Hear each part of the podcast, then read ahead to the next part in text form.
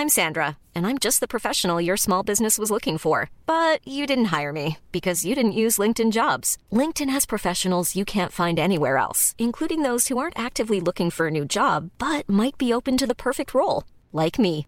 In a given month, over 70% of LinkedIn users don't visit other leading job sites. So if you're not looking on LinkedIn, you'll miss out on great candidates like Sandra. Start hiring professionals like a professional. Post your free job on linkedin.com/people today.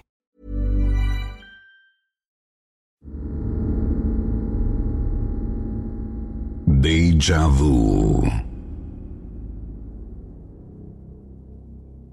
Magandang araw po, Sir Jupiter. Tawagin niyo na lang po akong Ave. Nitong undas, nagbakasyon kami sa Negros Occidental sa lolo at lola ko sa mother side. Yun ang unang beses na pumunta ako na may isip na. Ayon kasi kina mama, pumunta na kami noon sa probinsya pero baby pa raw ako. Pagkababa namin ng sinasakyan ay nakaamoy agad ako ng mabango. Medyo matagal kong inisip kung anong amoy yun hanggang sa maalala kong ito ay bulaklak na rosal. Hindi ako mahilig sa halaman kaya nagulat din si na mama nang magtanong ako kung may rosal ba na tanim sina lola. Sabi nila, mayroon nga raw rosal pero hindi pa ito namumulaklak. Nang sabihin iyon ni Mama at itinuro pa niya kung nasaan ang halaman, parang naalala ko na nangyari na yon dati. Deja vu. Hindi ko matukoy kung napanaginipan ko ba ang eksenang ito, ngunit pakiramdam ko'y talagang nangyari na ito noon. Nawala ako sa malalim na pag-iisip nang salubungin kami ni Lola Candy at Lolo Jose. Halatang natigilan bigla si Lola Candy nang makita ako kahit si Lolo Jose ay iba rin ang naging reaksyon niya. Narinig kong napadyos mio pa si Lola habang nakatingin sa akin. Nakikita ko sa mga mata niya na nag-aalangan siyang lumapit sa akin. Pero napawi agad yun nang sabihin ni Mama na ako si Ave na karga-karga niya noon. Ngayon ay dalaga na at malapit nang mapag-iwanan ng panahon. Pabirong sabi ni Mama na medyo ikinahiya ko. Tumatanda na nga naman kasi ako. Lumapit si Lola Candy sa akin. Hinawakan ang dalawang palad ko at pinisil Humingi siya ng tawad sa naging reaksyon niya at sinabing kamukha ko lang daw talaga siya. Nagtataka ako kung sino ang tinutukoy niya dahil hindi niya sinasabing siya mismo. May kung sinong tao pang sinasabi. Bala ko sana siyang tanungin pero sumingit si mama at sinabi na pumasok na muna kami sa loob. Doon na lang daw ituloy ang magkwentuhan. Hinila ako ni Lola Candy sa loob at pinaupo sa sofa. Nagmamadali siyang pumasok sa kwarto at nang bumalik, may dala ng lumang photo album. Ngiting-ngiti siyang tumabi sa akin. Binuksan niya ang photo album saka inilipat sa isang pahina. Itinuro niya ang isang lumang larawan. Halos lumuwa ang aking mga mata sa nakitang picture. Kamukhang kamukha ko ang nasa picture, nakasuot nga lang ng sinaunang damit at black and white pa ang larawan na yun. Nagsimulang magkwento si Lola Candy. Sabi niya ito raw ay kapatid ng lola niya sa tuhod. Hindi raw ito nag-asawa kaya ibinuhos nito sa pagtatrabaho at pagtulong sa mga kapatid hanggang sa ito'y mamatay sa malubhang sakit. Azon ang pangalan nito at paborito raw nito ang halamang Rosal. Nang sabihin niya yun, muli ko na namang naamoy ang Rosal. Bigla tuloy akong kinilaputan. Napatayo ako bigla na iginagulat ni Lola Candy. Hinawakan niya ang braso ko at kinabig para muling maupo. Tinanong niya ako kung gusto ko raw bang pakinggan ang kwento tungkol kay Azon. Dahil nahihiya ako kay Lola, tumango na lang ako kahit parang kinikilabutan ako. Si Lola Azon daw ay pangalawa sa anim na magkakapatid. Sa kanilang anim, ito raw ang laging swerte. Tanging ito lang ang nakapagtapos sa pag-aaral at nakapagtrabaho. Ngunit bigla na lang itong nagkasakit ng malubha na hindi matukoy ng mga doktor kung ano. Naging usap-usapan daw noon na inialay si Lola Azon sa demonyo kapalit ng magandang kapalaran at kayamanan na paghahatian lamang ng mga kapatid nito. Ang iba na may sinabing nakulam ito.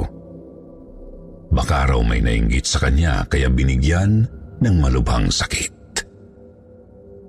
Habang sinasalaysay ni Lola Candy ang mga yun, bigla na lang napatulo ang mga luha ko nang hindi ko alam kung bakit. Pero pakiramdam ko ay hindi yun ang rason kung bakit namatay si Lola Azon. Tumingin sa akin si Lola Candy at nagtanong kung bakit daw ako umiiyak. Umiling ako at sinabing, Wala po Lola. Hindi ko rin alam at hindi ko rin maipaliwanag ng mga sandaling iyon kung bakit ang bigat-bigat ng pakiramdam ko. Na parabang gusto kong umiyak dahil sa sobrang lungkot. Nagpatuloy si Lola sa pagkikwento. Sabi niya, ang totoong sekreto raw ni Lola Azon ay anak nito ng engkanto. Napanganga ako sa sinabi ni Lola Candy. Akala ko ay nagbibiro lang siya. Pero napakaseryoso niyang nakatitig sa akin nang sabihin niyon. Halos pabulong pa ang pagkakasabi niya na parabang ayaw iparinig sa iba. Ang sabi pa niya, ang nanay raw ni Lola Ason ay hinalay ng hari ng mga engkanto. Habang nagkikwento sa akin si Lola, ay naamoy ko na naman ang halimuyak ng rosal. Mas matapang na ang amoy nito. Naduduwal na nga ako sa amoy dahil parang babaliktad na ang sikmura ko ay agad akong napatakbo sa banyo. Habang nasa banyo ako ay natanong ko ang sarili ko kung paano ko nalaman kung nasaan ang banyo. Basta tumakbo ako na parabang alam ko na doon nga ang banyo ni na Lola. Ilang mga pintuan ang nasa loob ng bahay at ang lahat ay mga sarado kaya nagtataka ako na nalaman ko kung alin ba ang pintuan ng banyo. Basta ang pakiramdam ko, matagal ko nang alam ang pasikot-sikot sa bahay na yon. Pagkalabas ko ay nanghihina akong naupo sa sofa. Sinalo agad ni Mama dahil parang tutumba pa ako. Galit na galit niyang sinisermonan si Lola Candy. Sabi niya kay Lola, dapat hindi na raw yun inuungkat dahil hindi naman daw totoo ang haka-haka tungkol kay Lola Azon. Doon ko nalaman na kaya ayaw ni Mama na pumunta kami sa probinsya dahil sa kagustuhan ni Lola na paulit-ulit na ikinikwento ang tungkol kay Lola Azon. Pinagpahinga ako ni Mama sa dati niyang kwarto. Pagkapasok ko sa loob ng silid, ay nakaramdam ako ng pagod. Noon ko lamang naramdaman ang pagod sa buong biyahe. Kaya nakaidlip ako pagkahiga sa kama. Nagising ako nang maamoy ko na naman ang mabangong halimuyak ng rosal na sumasama sa hangin. Parang sinasadyang dalahin ng hangin ang amoy na yun papunta sa akin. Nanunuot ang amoy ng halaman sa ilong ko. Nang imulat ko ang mga mata, ay nakita ko ang isang babae na nakatayo sa gilid ng kama. Nakatungay siya sa bintana. Nakasuot siya ng puti at mahabang kamison. Nakatalikod siya sa akin at tinatamaan ang mukha niya ng kurtinang sumasayaw dahil sa hangin. Umihimig siya na parang kinakantahan ako.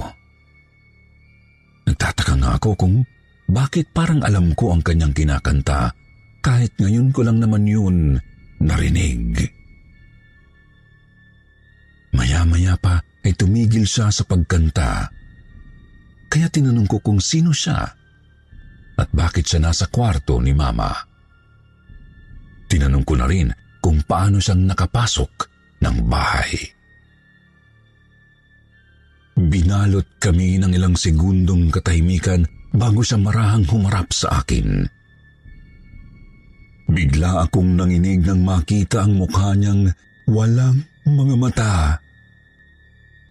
Lumapit siya sa akin kaya napagapang akong palayo sa kanya. Pero sumampa rin siya sa kama at unti-unting lumapit sa akin. Umihimig siya habang palapit ng palapit. Itinugod ko ang paa ko sa tiyan niya pero nang hina ako kasi lumubog lang ang paa ko sa sikmura niya para itong malambot na putik. Nagawa niyang ipantay ang mukha niya sa akin kaya napasigaw na ako kahit siya ay sumigaw na rin. Nakita ko tuloy ang loob ng bibig niya na mistulang butas na walang hanggan. Siyang dila, ngipin at ngalangala mas lalo akong napasigaw basta butas lang na sobrang itim at parang napakalalim. Kinilabutan ako nang magsalita siya. Sabi niya, dapat daw ay hindi na ako bumalik pa. Huwag daw akong sumama kapag yayain niya ako. Huwag ko raw kukunin ang mga inaalok niya Huwag daw akong mahuhulog sa mga patibong niya. Sumigaw na ako dahil sa takot. Napapikit ako dahil natatakot akong baka saktan niya ako. Hanggang sa may humawak sa akin at lalo akong sumigaw. Napatigil na lang ako nang maramdaman ko ang paglapat ng sampal sa pisngi ko. Kasabay noon ang pagtanong ni Mama sa akin kung ano raw ba ang nangyayari sa akin. Takot na takot akong yumakap kay mama pagkatapos ay ikinwento ko ang nangyari. Ang sabi niya, panaginip lang daw yun. Pero alam kong hindi. Gising ako nang mangyari yun. Pero hindi ko naman mapapatunayan kay mama. Hindi ko sila mapapaniwala sa naranasan ko. Pero dahil sa nangyari sa akin, ay biglang naghanda si Mama para umuwi kami ng Manila. Ayaw pa sana kaming pauwiin ni na Lola Candy, ngunit mainam daw na huwag nang babalik sa Negros at sila na lang daw ang dadalaw sa Manila sa Pasko. Dahil malapit na rin naman ito. Pumayag naman si Mama sa sinabi ni Lola. Pagkalabas namin ng bahay, maitim na ang mga ulap sa langit. Nagbabadya ito ng ulan. Naamoy ko na naman ang halimuyak ng rosal. Masakit na ito sa ilong at nahihirapan na akong huminga. Naubo ako dahil para talaga akong sinasakal. Ryan Reynolds here from Mint Mobile. With the price of just about everything going up during inflation, we thought we'd bring our prices down. So to help us, we brought in a reverse auctioneer, which is apparently a thing. Mint Mobile unlimited premium wireless. Ready to get 30, 30, bit to get 30, bit to get 20, 20, 20, bit to get 20, 20, bit to get 15, 15, 15, 15 just 15 bucks a month. So, Give it a try at mintmobile.com slash switch. $45 upfront for three months plus taxes and fees. Promo for new customers for limited time. Unlimited more than 40 gigabytes per month. Slows. Full terms at mintmobile.com.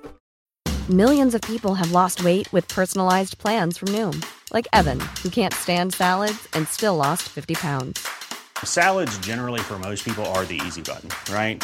For me, that wasn't an option. I never really was a salad guy. That's just not who I am. But Noom worked for me. Get your personalized plan today at Noom.com. Real Noom user compensated to provide their story. In four weeks, the typical Noom user can expect to lose one to two pounds per week. Individual results may vary. Bumalik kami sa loob ng bahay dahil sumama ang pakiramdam ko. Pagkapasok na pagkapasok sa loob ng bahay ay nakahinga ako ng maayos kahit naaamoy ko pa rin ang halimuyak ng rosal. Kasabay niyon ay ang sunod-sunod na mga pagkatok sa pinto. Nang tanongin ni Mama kung sino yun ay hindi ito sumagot at patuloy lang ito sa pagkatok. Dahil doon ay minura ito ni Mama, ani ay hindi raw ito imbitado sa loob ng bahay at kahit saang bahay na naroon ako. Hinding hindi raw ito makakapasok. Dahil doon ay naging agresibo ang kumakatok, kinakalabog na nito ang pinto. Parang sinisira para mabuksan. Mas inasar pa ito ni Mama. Mga pangit at mukhang unggoy lang daw ang pwedeng kumatok sa pinto ng bahay. Pagkasabi niya noon, himalang agad na tumigil ang pagkatok nito. Maya-maya pa ay naubo ulit ako dahil sa tindi ng amoy ng rosal. Para na naman akong nasasakal sa amoy nito. Kasabay din yun ang pagsasalita ng nasa labas na ibigay na raw ako sa kanila. Na ako mas kinilabutan dahil sumasagot na ang nasa labas ng bahay. Mas minura pa ito ni Mama ng malulutong. Naiinis na rin si Mama. Nilapitan naman ako ni Lola Candy. Maya-maya ay lumapit din si Lolo Jose sa akin. May hawak siyang brown na dahon. Sabi niya, tabako raw yun. Sisilaban daw niya yun para labanan ang mabangong amoy kaya napagtanto kong naamoy rin pala nila ang rosal. Epektibo ang ginawang pagsisindi ni Lolo Jose ng tabako. Natatalo na nga nito ang mabangong amoy at nakakahinga na ako ng maluwag. Pero inuubo naman dahil sa usok ng tabako. Sa kabila ng pag-ubo ko ay tinanong ko si Lola Candy kung bakit parang pinapatay naman ata ako ng mga nasa labas. Bakit hindi na lang ako dakpin at kunin? Sabi ni Lola Candy, ang gusto raw ng mga ito ay espiritu akong makuha. Kaya ginagamit nila ang amoy ng rosal para hindi ako makahinga. Ganoon daw ang ginawa nila kay Lola Ason noon. Nanginig ang buong katawan ko sa sagot ni Lola Candy. Hindi ko lubos akalain na aabot sa kamatayan ko kapag hindi sila tumigil. Nawawalan na ako ng pag-asa dahil sa takot ko. Pakiramdam ko ay hindi ako makakalabas ng buhay sa bahay ni na Lola. Gusto ko nang umuwi. Sakalang tumigil ang panggagambala ng nilalang sa labas ng bahay nang bumuhos na ang malakas na ulan. Hindi na rin kami nakaluwas ni Mama. Habang nasa hapagkainan ay nag-uusap sila kung saan ako dadalhin para ipatawas kinabukasan. Hindi raw maaaring hindi ako dalhin doon dahil susundan at susundan pa rin daw nila ako kasi kamukha ko si Lola Azon. Dahil naumay na ako sa usapan nila tungkol kay Lola Azon, pumunta na lang ako sa banyo para maghilamos. Pinuno ko ng tubig ang plangganita, saka ko inilublob ang mukha roon. Pagkalublob ay iminulat ko ang mga mata sa tubig. Ginagawa ko talaga ang ganoon para mahugasan ng tubig ang mata ko. Pero napaahon ako nang makakita ng mukha. Napasigaw ako at natarantang lumabas ng banyo. Agad naman akong tinakbo ni Mama at tinanong kung bakit ako sumisigaw. Nang sabihin ko sa kanila ang nakita ko, ay parang namutla sila at lalong natakot. Mas lumala ang mga agam-agam namin kaya todo bantay na sila sa akin mula noon. Sa kwarto ni Lola Candy kami natulog lahat noong gabing iyon. Nanaginip na naman ako ng gabing iyon. Sa panaginip ko ay ako raw si Lola Azon. Nakasuot ako ng asul na bestida habang papasok sa simbahan. Nagsimula na ang misa kaya't nagmadali akong naglakad at pumwesto sa ikatlong mahabang upuan sa pinakaharap. Pasilip-silip ako sa binatilyong katabi ng pari. Napapangiti sa tuwing nagtatama ang aming mga mata.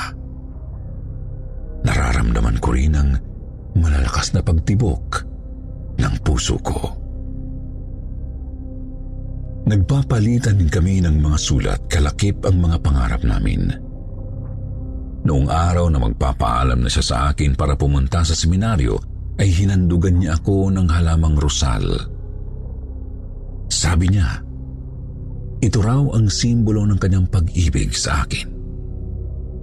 Pagkatapos niyon, lumipas ang mga araw na hindi ko na siya nakikita. Hanggang sa nabalitaan kong nagpakamatay siya sa kanyang kwarto sa seminaryo. Wala siyang iniwang sulat pati ang rason kung bakit niya kinitil ang sariling buhay. Ito ang rason kung bakit ako nagdamdam. At kung bakit inialay ko ang aking sarili sa demonyo. Ibinigay nito ang lahat ng karangyaan at lahat ng mga naisin ko. Ngunit unti-unti nitong kinukuha ang aking kalusugan at ang aking katawan. Hindi ako nagsisisi dahil sa wakas, makakapiling ko ng aking mahal na naghihintay sa kadiliman. Nagising ako sa mga katok sa pintuan. Tumayo ako at marahang lumabas ng kwarto ni na Lola Candy. Naaamoy ko na naman ang halimuyak ng rosal. Pumunta ako sa kusina at kumuha ng kutsilyo bago dumiretso sa pinto. Ang mga katok ay sunod-sunod at palakas ng palakas. Huminga ako ng malalim bago buksan ng pinto. Pagbukas ko ay sumalubong sa akin ang isang lalaki. Ngumiti ito sa akin. Ngumiti rin ako sa kanya. Inilahan niya ang kanyang kamay sa akin sabay sabing, Tayo na mahal. Tinanggap ko ang kanyang kamay at nagpatianod. Lumabas ako at sinundan siya hanggang sa matapat kaming dalawa sa puno ng rosal. Itinuro niya ito sa akin, kaya sinundan ko naman ito. Muli akong naiyak pagkakita niyon. Inilabas ko ang kutsilyong itinago ko sa aking likuran at walang habas na pinagtataga ang puno ng rosal. Kada saksak ko ay humihiyaw ang lalaki mula sa sakit na nararamdaman dulot ng pagtatabas ko sa halaman. Maya-maya ay naramdaman ko si na Lola na tumabi sa akin. Pilit akong pinipigilan ni Mama sa ginagawa ko pero sabi ko yun lang ang paraan para mawala na ang koneksyon ni Naason at ang nilalang na siyang sumusundo sa akin. yun lang ang paraan para hindi na ako gambalain ng demonyong yun. Walang ano-ano ay isang malakas na pagtaga ng palakol na agad ikinatumba ng puno ng rosal. Nang tingnan namin kung saan yun galing, si Lolo Jose pala. Nang bumagsak ang rosal, parang nawala bigla ang amoy na kumakalat sa paligid. Tinanong nila ako kung paano ko nalaman na yun ang magiging katapusan ng kababalaghang nangyari kay Lola Azon. Ikinuwento ko naman sa kanila ang naging panaginip ko. At naisip ko na matatapos lang yun kapag naputol ang koneksyon nilang dalawa. Parang ipinakita sa akin ni Lola Azon ang mga nangyari sa kanila sa aking panaginip. Parang sinasabi niya na tulungan ko siyang matapos na ang lahat. Parang gusto na niyang magpahinga pero dahil sa koneksyon nila sa isa't isa na hindi maputol-putol, hindi magawa ni Lola Anson na makatawid ng matiwasay. Habang nasa bahay ako ni na Lola Candy, palagi akong nananaginip tuwing ako ay makakatulog. At ang laman ng aking panaginip ay mga naging buhay ni Lola Azon noon. Dahil nga siguro kamukha ko siya, kaya parang magkarugtong ang buhay naming dalawa. Kaya rin siguro sa akin siya nagpaparamdam para humingi ng tulong. Nalaman ko sa aking panaginip na nagpakamatay ang lalaking balak na magpari dahil itinakwil siya ng kanyang pamilya nang malamang umibig ito kay Lola Ason. Tinanggalan nila ito ng karapatang pumili para sa sarili dahil ang kaakibat na kahihinatnan kapag pinili nito si Lola Azon ay kahihiyan ng kanilang pamilya. Pagkawala ng puri at naniniwala ang pamilya ng lalaki na mawawala ang pagpapala ng Diyos sa kanilang angkan. Yun din ang dahilan kaya ito nagpakamatay. Parang ayaw ni Lola Azon na mapahamak ako kaya nagbabala siya sa akin. Dahil hindi na ang lalaking kanyang minahal ang sumusundo sa akin kundi isa na itong demonyo. Nilamon ng galit ang kanyang espiritu. Hindi na muna kami umuwi ni Mama sa Manila, Sir Jupiter, at in-enjoy muna ang natitirang araw ng aming bakasyon sa Negros.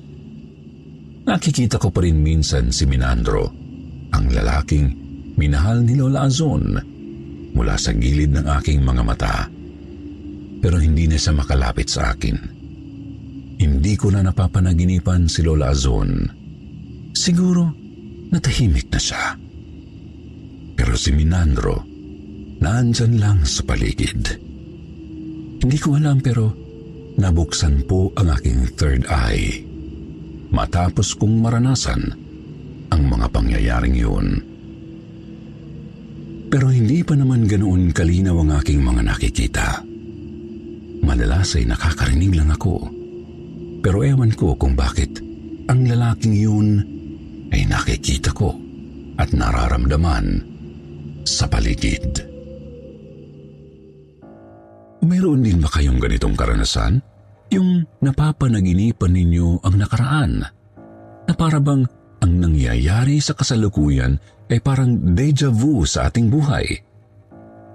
Sino dito ang naniniwala o nakakaranas ng deja vu kagaya ng naranasan ko? Yung parang inuulit ng tadhana ang nangyari na tapos malalaman mo na lang nangyari na pala ito matapos mangyari ulit. Relate ba kayo? May ganito ba kayong kwento?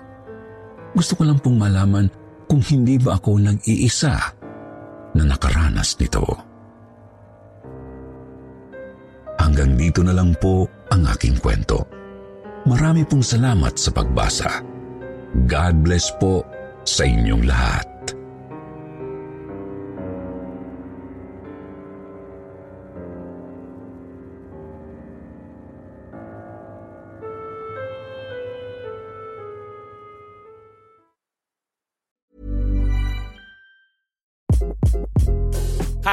This is Craig Robinson from Ways to Win, and support for this podcast comes from Invesco QQQ. The future isn't scary. Not realizing its potential, however, could be. Just like on the recruiting trail, I've seen potential come in many forms as a coach. Learn more at Invesco.com slash QQQ. Let's rethink possibility. Investco Distributors, Inc.